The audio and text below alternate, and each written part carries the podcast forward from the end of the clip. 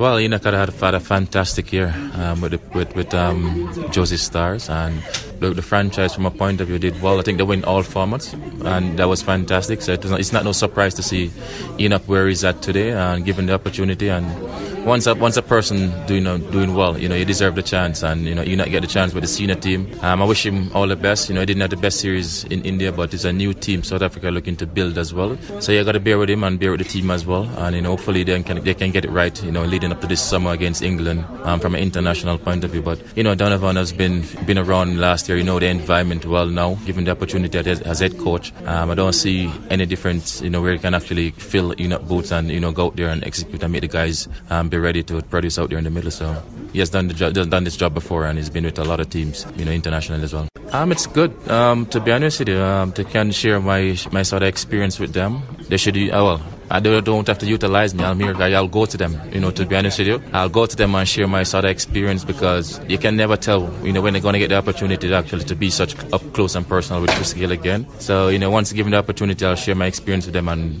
I'll be watching the nets as well. If I see anything, I can actually point it out from a senior player um, point of view as well. So if they want to ask any question, they want to interact anytime, uh, my door is always open to and willing to share whatever I can with them. It was good to be honest with you, um, but the reality of things is that um, you know these youngsters they were in an environment which was actually very relaxing. What happened and everyone was looking out for each other as well. So I think they kind of actually relax, and when you're in a relaxing mode, that's where you can enjoy your cricket and express yourself out in the middle.